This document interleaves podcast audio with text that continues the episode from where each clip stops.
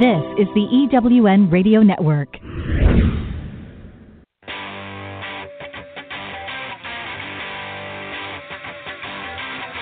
Welcome to On the Record with your host, Astrum Lux Lucis.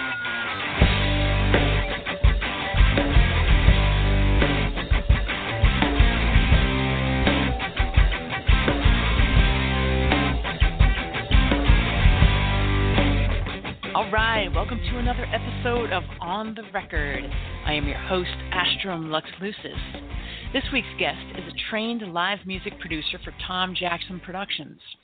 Her years of personal experience on stage, along with a multi layered musical background, offer singers and bands an opportunity to rise above the average performance to reach superstar performance levels. She sung in front of thousands in her band Fighter that was signed to the Word label Wonderland. They released two albums, and her songwriting skills earned the band some top 10 contemporary Christian music hits. She's also released a solo project, Hit Me in the Heart. In addition to being an artist, she's earned the title of producer, arranger, keyboardist, session singer, and jingle composer with well over 100 commercial projects under her belt. She's currently a live music producer that has worked with such Grammy winning artists as the band Perry and Lecrae, CMA and ACM winning country acts Gloriana and Thompson Square, The Voice contestant Mary Sarah, CCMA winners High Valley, Jess Moskaluke, and Chad Brownlee, Dove Award winners Francesca Battistelli and Sidewalk Prophets, and many more. Without further ado, please welcome Amy Wolter. Hi, thanks for having me, Astrum. Hey, good to have you. I'm eager to delve into your world because it seems like you've done so much, and and uh, I'm actually very fascinated by the whole um, live music producer thing. And for those of you who may not really know what that means, it's basically kind of like a live performance coach um, somebody who works with your stage performance to help you look like a rock star instead of a shoegazer. Is that correct? yeah, that's that's part of it. Um, it goes more in depth, but um, if you want me to talk about that now, I can, or we can shelve that till later. It just depends. I mean, there's uh, there's a lot that goes into it. I, I will say that. Yeah, yeah. Well, first, I want to hear about how you got your start in the music business to begin with. Did you always have a dream as a little girl of being a performer? I mean, what was your, how did you get into this crazy world?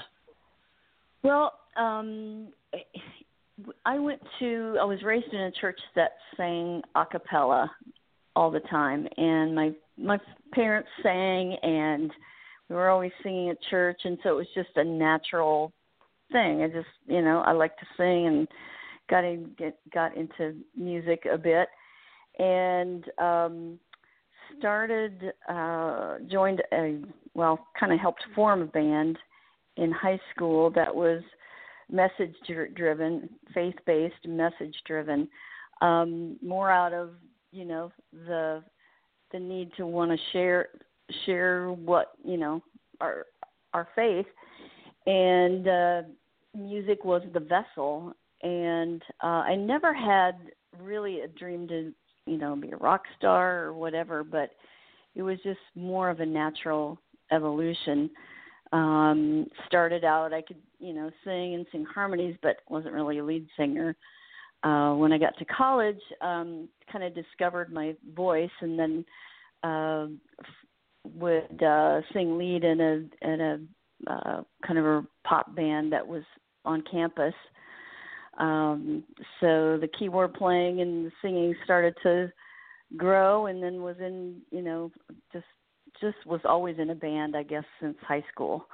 Um, crazy enough, so yeah, it's it's been a great journey. And then the the last band uh, I was in, Fighter, we we did it because we loved it, and that's what I'm tell artists now because of all the reality shows, everybody looks at um, wanting to be famous as opposed to um, I'm doing music because I love it.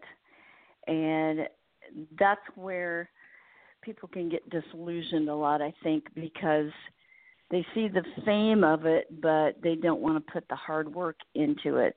And it is hard work. I mean, anybody that's been a musician knows it just takes perseverance and belief in yourself, and you just got to do it for the very love of it because you might not ever get songs on the radio. You might not ever be famous, but um you can you can you can play music for the love of it and paired with what I do now, uh you can uh, we help artists do what they do and help and make a living at it.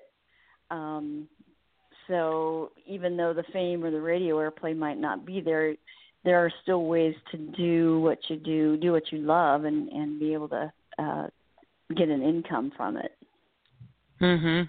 Yeah. Now, talk a little bit. Did you study music in college? Was that your degree, or did you go in with something else? Yeah. No, I took music theory, and I was in you know choirs and and this a smaller uh, kind of rock band. Um, it wasn't a music major; it was a pretty small school, so it was the kind of thing where I was taking classes that I liked, and uh, along with photography, and so yeah, I wasn't uh, aiming for a music degree, but uh, took a lot of things that that I enjoyed at the time. I had the luxury of doing that at a small small two year college. So yeah, it was good. It was good just to kind of help grow up since being from a small town, uh just getting out of there. Not that my college is in a huge was in a huge town in Kansas, but um it just it got me away from home and you know, you just kind of get your get your bearings as to what you want to do next, you know, grow grow up a little bit and get away from home. So yeah, it was it was a good experience. Yeah, yeah. And so when you're when the band Fighter started having success, um, what was that like for you? I mean, because it seems like you're you're small town, and then all of a sudden you're thrown into this big world. Um, well, what were some things you had to deal with? You know, the uh, the CCM, the Contemporary Christian Music industry, as it's called, is not a huge world. I mean, at the time it was bigger than it is now, but um, the record deal was just part of the journey. I mean, nothing changed in a huge way. I mean, we didn't get like a um a signing bonus or anything like that. It was just a vehicle to get the songs out there and uh we got some airplay and uh just raised our vi- visibility so that um, it allowed us to uh, to get better gigs and opening slots and festivals and things like that. So um, I always t- I try to tell artists too don't don't focus on the on the record deal and especially these days since the industry has changed so much they're not handing out deals like they like they once did um so if you get a deal, fine. But if not, there's ways to still, you know, make music now. And in, in some ways, it's more, it's a little bit easier because of the internet and um, YouTube and everything. It's easier to get uh, exposure. Whereas back when we were doing it in the early '90s, it was you, you, it was a lot more work, basically. So and did you have to take on a role outside of being in the band to help with the success? Like, were you doing other things like any kind of marketing or PR and anything that kind of right. led up to, you know? Yes, um, I actually was book in charge of booking the band, um, and um, so you know that was that was part of my role.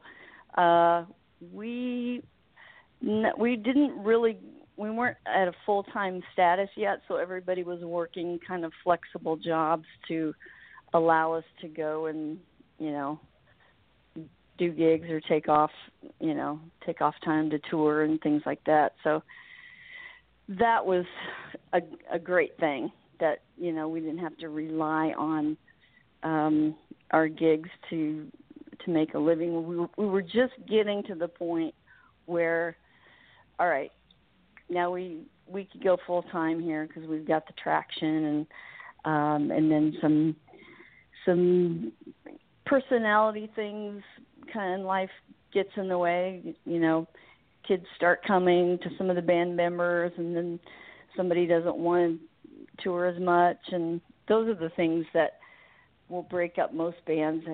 Um, mm-hmm. Is the internal struggles of of all that, what goes on behind the scenes, and um, so as opposed to, you know, it's not really the rock star things so much as it is internal struggles that you deal with, um, making decisions together as a band and on direction and all that. So it happens.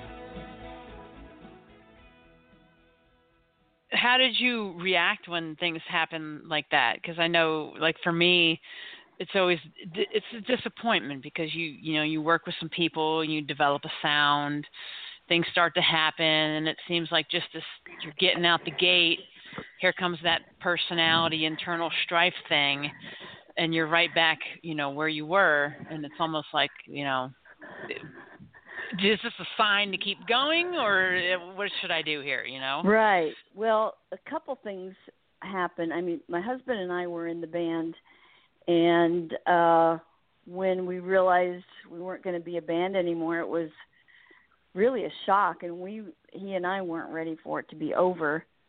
And in hindsight there were you know, we could have made a person one, you know, replaced someone and gone on, but it was kind of like we were so used to the five of us, it just I don't know. Well, that coupled with the change in the music scene, we were a kind of an arena rock band uh stylistically. So, you know, then along comes Pearl Jam, Nirvana and, and you know, all of a sudden it was alternative. You know, this whole turn of the music was happening. So I don't know if we'd have stayed together if we would have morphed musically or you know kept doing what we were doing and then it would have died anyway um so yeah that was that's kind of a question that i think about you know had we stayed together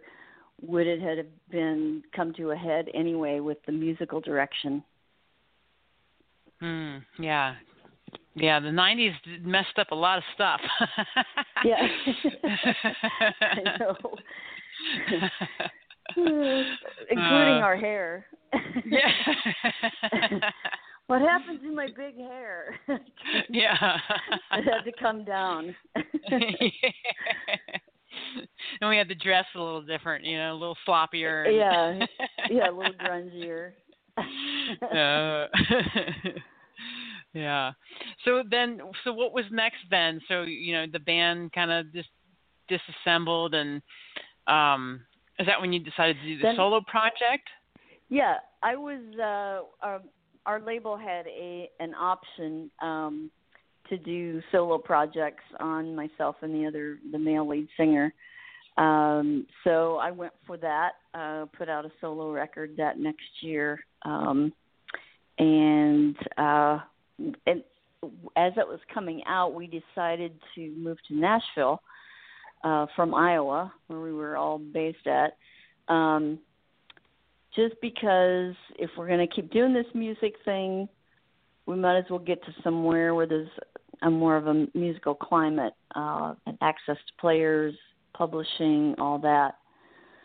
So we made that move. Um, then in the midst, in the midst of the record coming out, we realized, or we found out through our radio guy that the label was not going to promote it because they were going to fold the fold Wonderland um, and not do any promotion on on the CD. So we went to the radio guy and we we bartered to get you know to get the product they were going to send out to radio and took it upon ourselves to to uh, get it out there.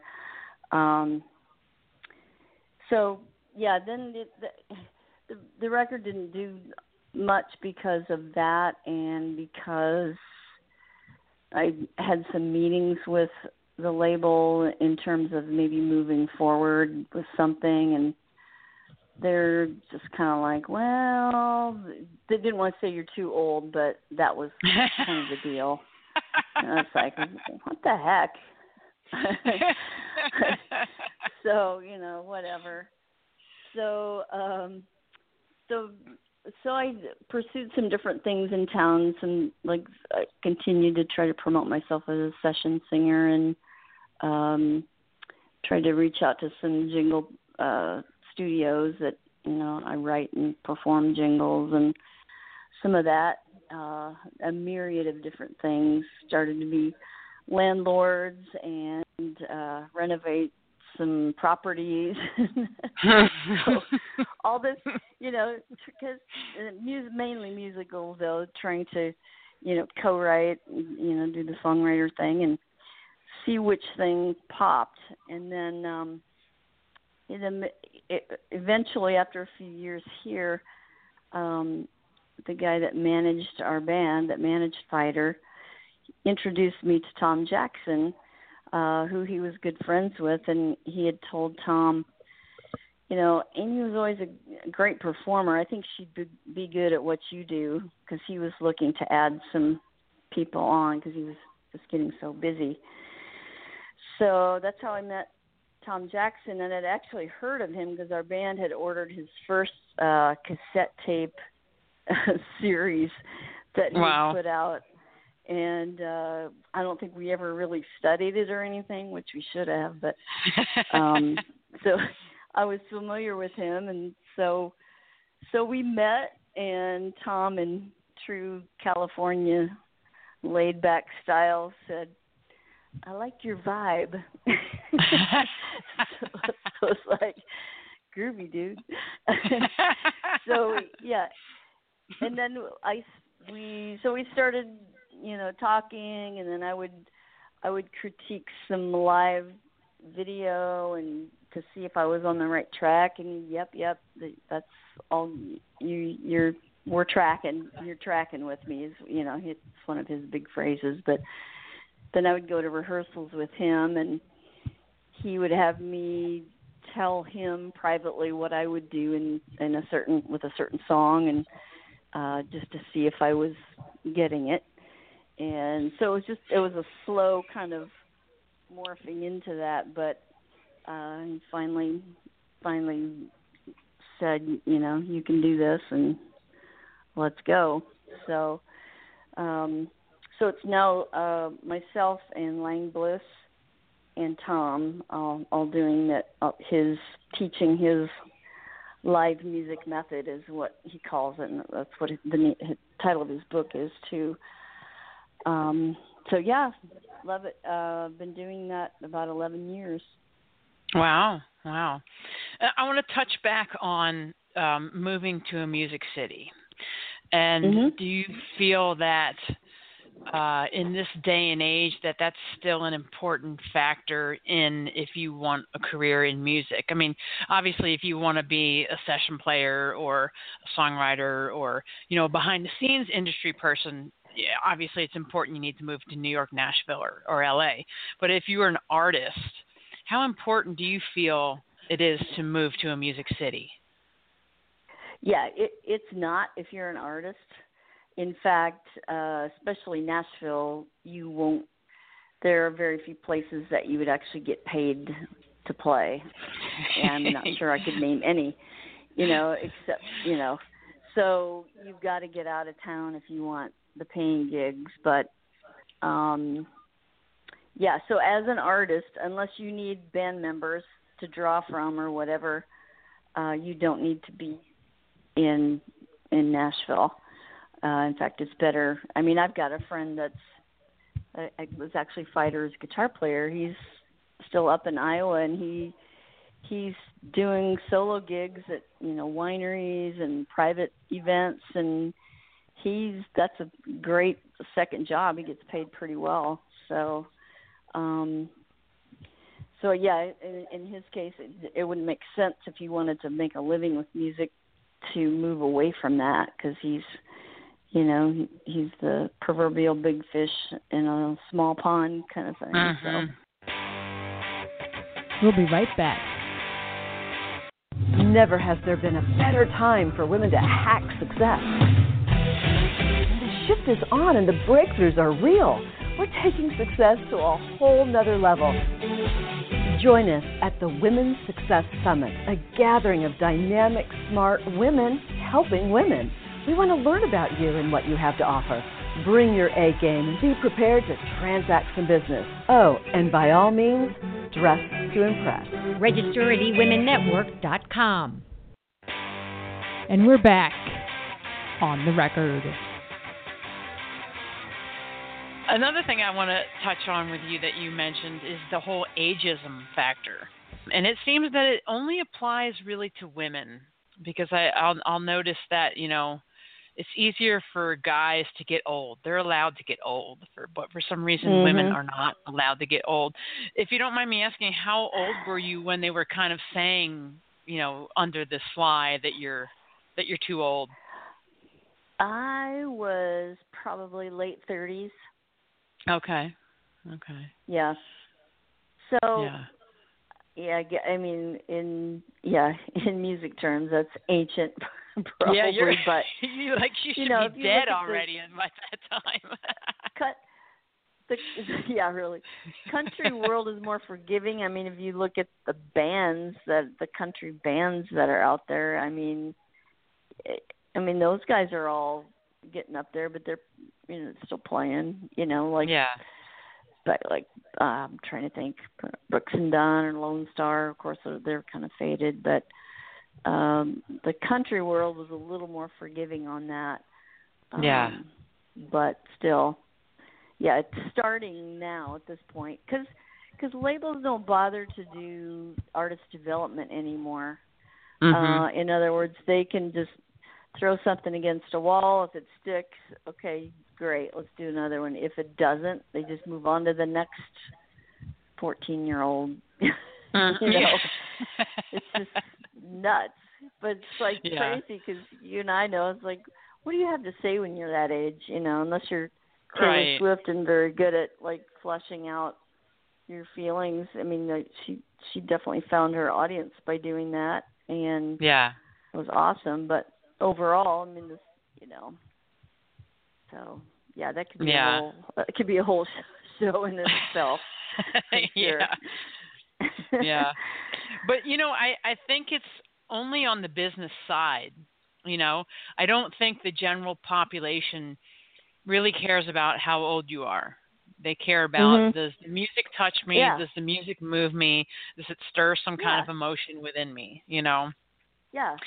Exactly. And um yeah it, it's crazy because i just i wonder like even even on the voice like the voice yeah. talks about you know there actually is no age limit whereas in american idol mm-hmm. i think the cutoff was yeah. 27 but um right. you know with the voice you can be however but you know we were noticing that like even the quote unquote old people who are on the voice they get weeded out pretty quick and you yeah. know you have to wonder if there's just this kind of subliminal paradigm that's like, oh, you're old, mm. you let's get you out of here. You know, even though you're great, whatever. Yeah. You're yeah. old. I know. Let's get you out of here. Yeah, it's crazy. Yeah.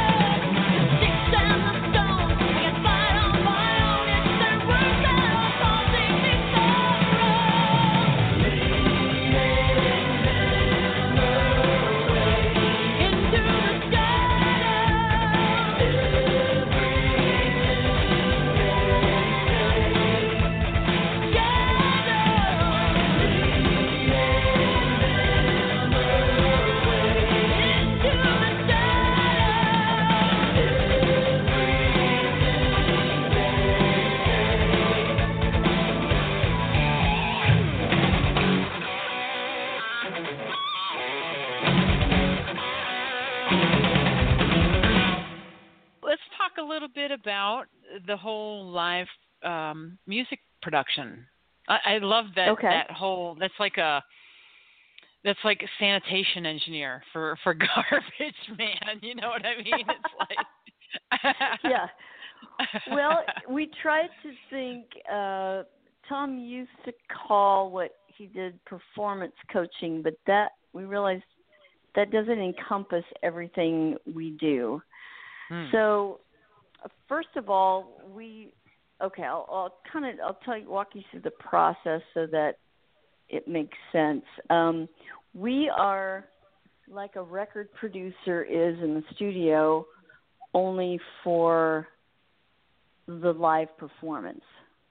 So in other words, we take an artist, we we look at their songs. Okay, so I'm I'm listening to an artist's song, and my what I look for is where's the moment in this song, and how how best can we tweak the arrangement for live so that it connects. In other words, a record producer in the studio will produce it a song for uh, radio, but for a live show, you don't have those restrictions.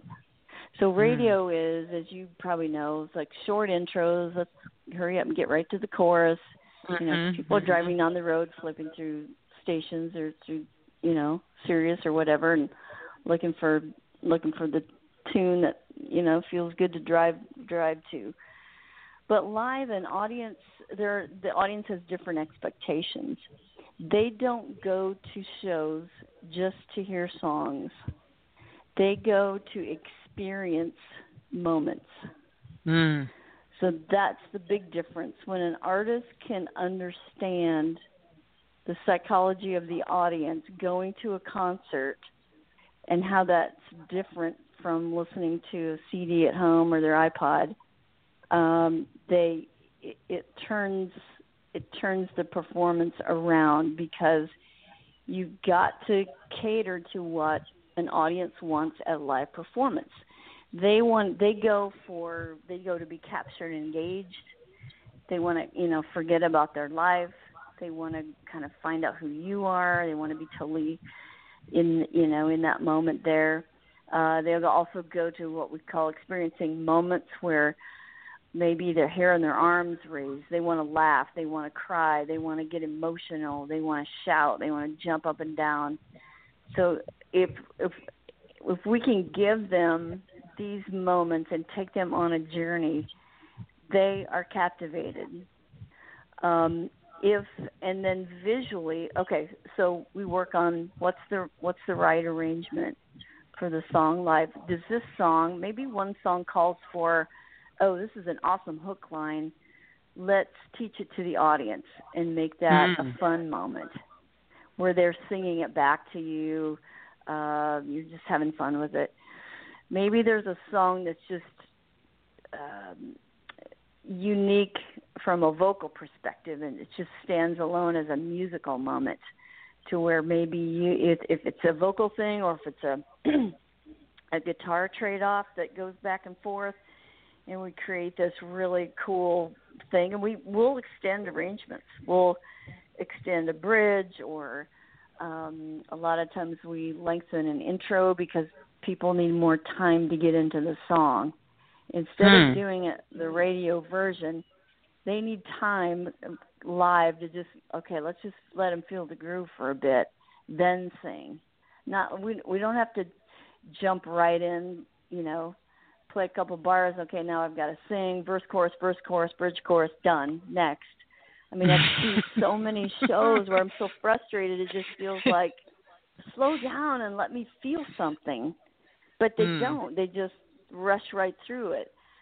Um, uh, Well, part so of that could be because we work- you only get like 25 minutes to play.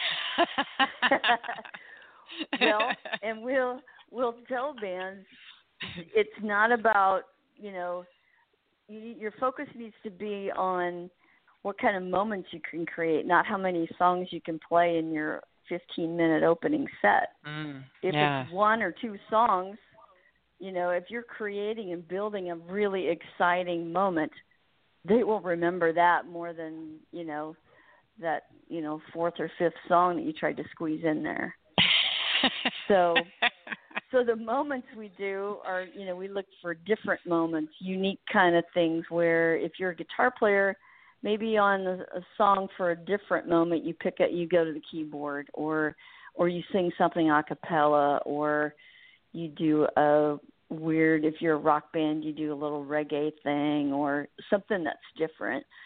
Um we have touching moments. We look for songs that you know that really have a deep message and those are your you know those are the songs people want to cry on maybe or they they connect and they think about their own their own loss in their life or something like that.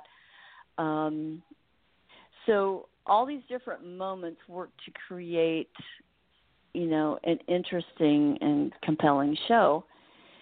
After we've created those then we go okay how should each song look?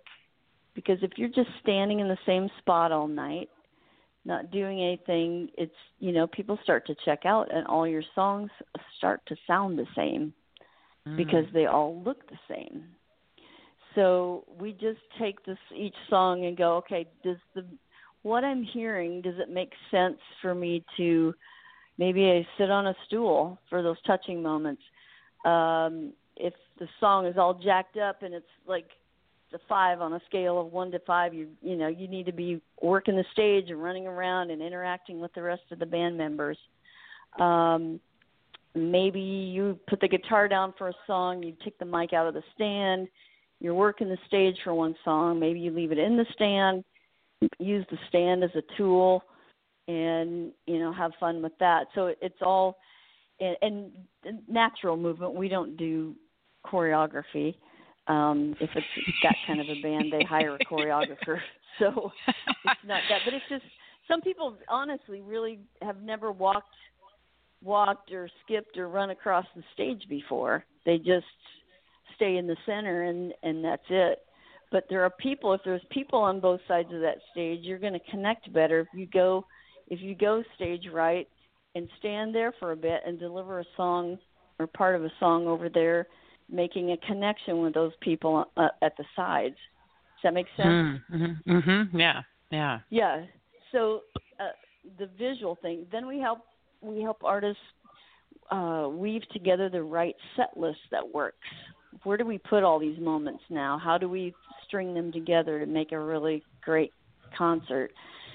Um, and then we help them to know what to say to the audience. I mean, help them kind of craft that. Not not that you have to have everything memorized and planned out, but if you go, if you step on stage with a plan and having prepared everything, then you're going to be totally relaxed once you once you get up there, and you can be uh, just totally with the audience and paying attention to them.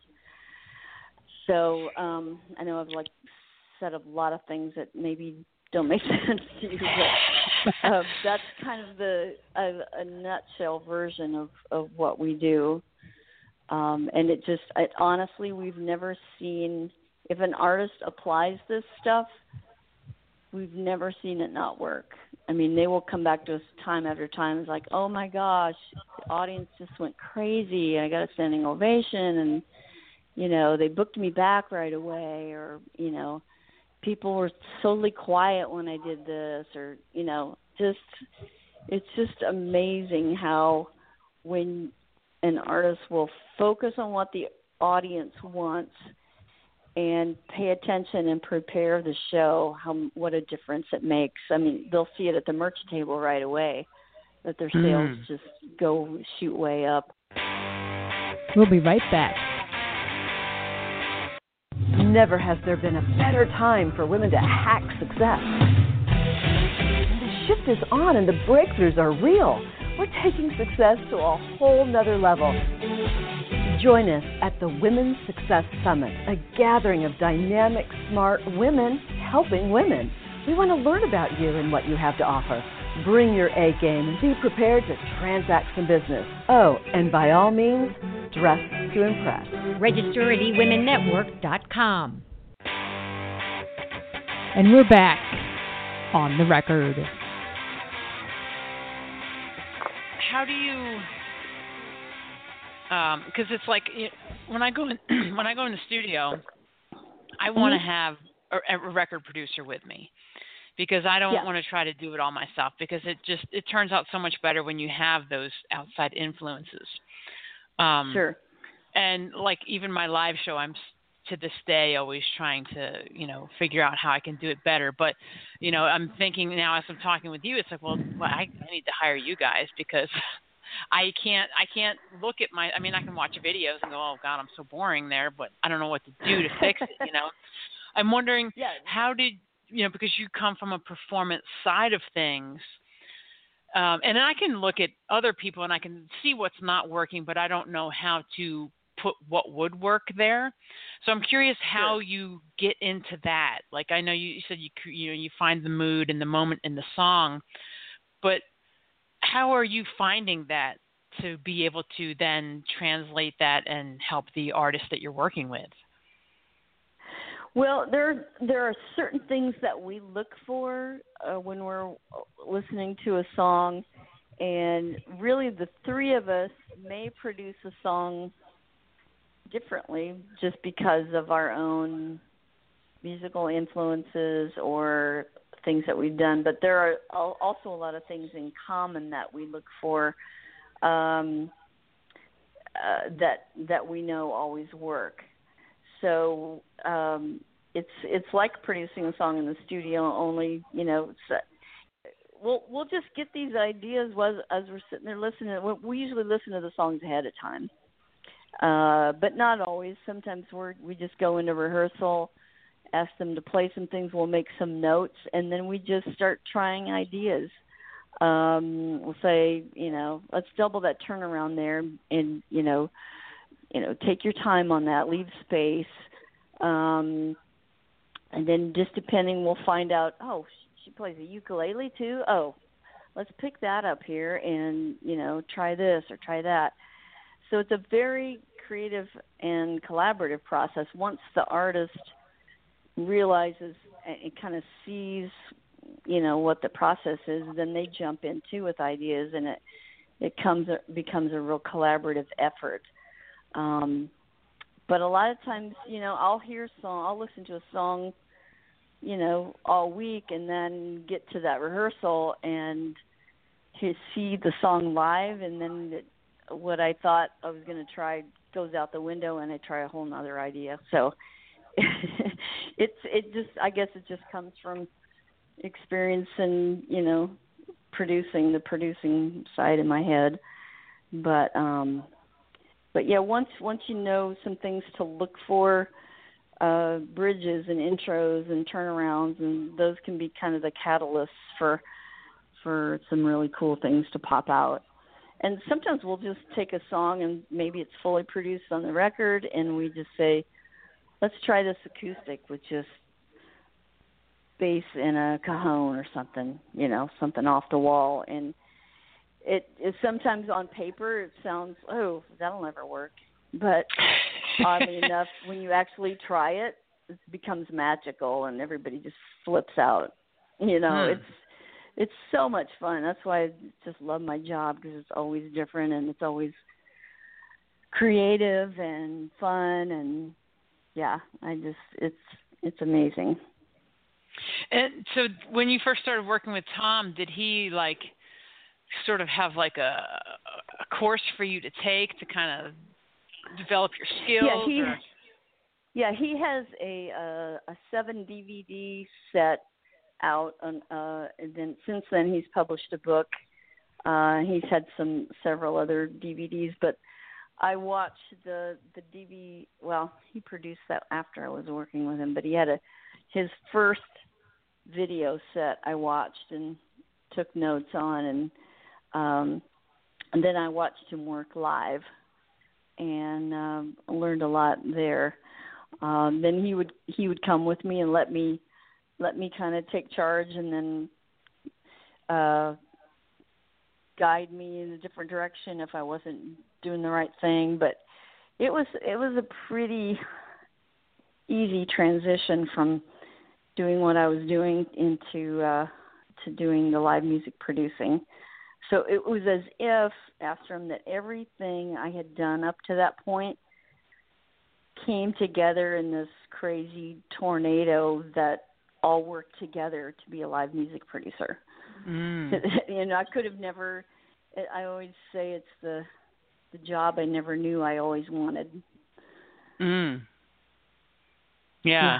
And and it's a much needed job, you know, as I um as I look around at bands in town and and watch them perform and it's just like you, you guys got good music but like to watch you live it's like boring like i might as well just go home and I listen know. to the record really loud and and if you want exactly. to get to the next level especially as competitive as it is today the only other place that you can work it is that live performance and i yeah. think that's where a lot of people are they either they don't think they need to or mm-hmm.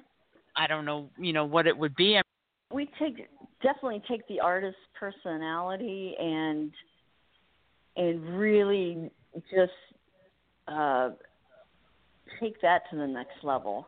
I mean, you, your personality has to be a huge part of it because that's what's going to make you unique from from the other things. And we may teach a lot of the same, you know, when it comes to the basic, a lot of basic principles. Those are the same, but they'll end up looking different because of each different artist and their songs and stuff.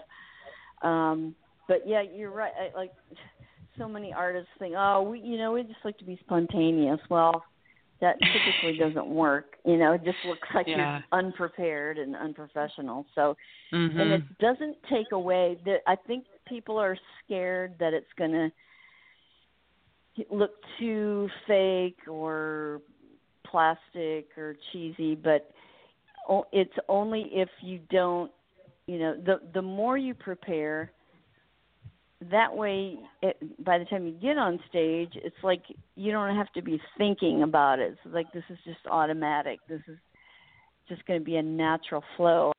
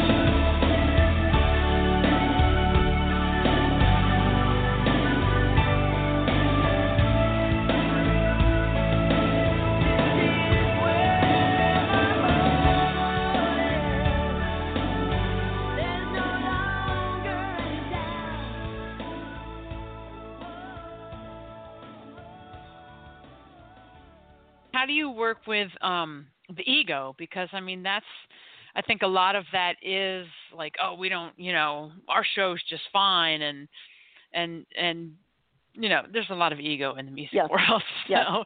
how how do you guys get around that to to get to the people to well, realize that you know, hey, you're just going to be improving your show. I mean, you know. Well, somebody, yeah, either yeah. Sometimes um, management will bring someone to us that's that's tough because it wasn't the band's idea. Mm-hmm. But typically, someone in the band um, will be on board or have heard of us or realize, hey guys, we really need this. You know, suck it up. And uh, there'll always be that one or two in the band that you're just like fighting the whole time. And most of the time, most of the time we can win them over. But there's been a there's been a few times where you know, if they're just really hard headed, they just won't budge on it. And then you just have to you know, do your best and say, "Okay, dude, you rock." yeah, work with the other band members so the other band members yeah, look good, and exactly. then that guy looks like a fool, and he's like, "Oh, maybe I should exactly. listen." yeah, you actually look more obvious and stupid and distracting if you're the one just standing there looking at your shoes. Right. You know? Yeah. If you, yeah. It's going to look more natural if you're doing something, you know, at least when it comes to movement. But yeah, um, yeah, yeah, yeah. Crazy.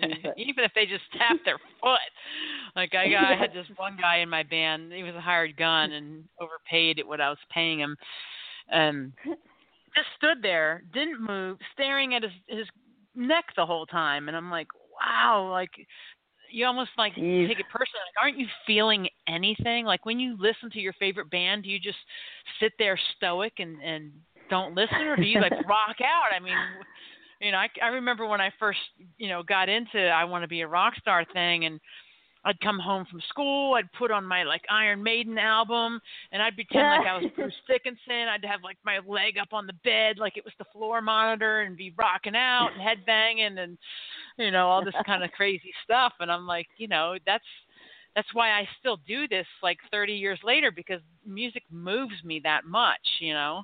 Right. And uh, you know, I, I look at some awesome. of these people. I'm like, why are you doing this? Like, if you're just gonna stand yeah. there, like, do you think it's gonna get you chicks or what? I mean, the chicks are thinking yeah. you're boring, dude. I hate to tell yeah. you, but you know. I mean, it's um, a shame. I mean, I know somewhere in, here in town that just they've had incredible opportunities come their way, but the singer is just he won't he well this i mean we deal with a lot of psychological issues too. And if you're yeah. too much, no, I mean, not like I'm not meaning psycho, but if you're too much in your head or too insecure that you think, oh, if, you know, if his literally if his girlfriend was at a show, he would be a totally different person and not go for it. If she wasn't there, he would go for it some. But mm. you know, I'm dying to get my hands on him because he could be a he could just kill as a front person. But yeah those insecurities come up and haunt people and and hold you back and uh Tom talks about that in his his book. It's really amazing. You, I should get you a copy. Um, yeah, definitely. Just goes into that. audience psychology and all that, and getting past those fears that hold us back, and and all that stuff. Stuff you need to know before you even step on stage. Yeah, yeah, that's awesome. Um, well, Amy, unfortunately, we are nearing the end, and I've really enjoyed talking with you. But I would like for you to share some final words of wisdom with us, um, either through something you've learned over the years that's inspired you, uh, a lesson learned, whatever you feel compelled to share with us as you send us on our way. Well, one of uh, the, our main mantras is love your audience. Mm. And that just means giving everything that you've got for the benefit of the audience that they you know they feel that you care that they showed up. Um it's you know even if you can start by just making eye contact with the audience um how many times have you been to a show where the, you saw the artist look at you from the stage and it just made a huge impact on you. I talk to people all the time that they can name they just pop out the name of the artist artist that that they they never never forgotten it. Mm. If you can start with just that, looking people in the eye at your shows and really connecting with them, um, loving your audience is first and foremost in what we teach, and that's everything revolves around that in um, in Tom's live music method. So um, that's what I'd leave you with. Awesome, and I think that can carry over into uh, love yourself. You know, because if yes. you if you don't love yourself, right. you're not going to love your audience. mm-hmm. Right. Yeah. Right, and people can smell. You know, they audiences are experts at human behavior, and if they sense, they can sense insecurity, they can sense arrogance.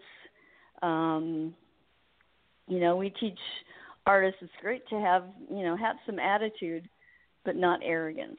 You know, you can tell Mm. if an if an artist doesn't give a rip that you came and if it's all about them. But an artist that has owns the stage and has enough attitude but yet gives to the audience, that's what you want. Well, folks, that wraps up another episode of On the Record. Tune in next week.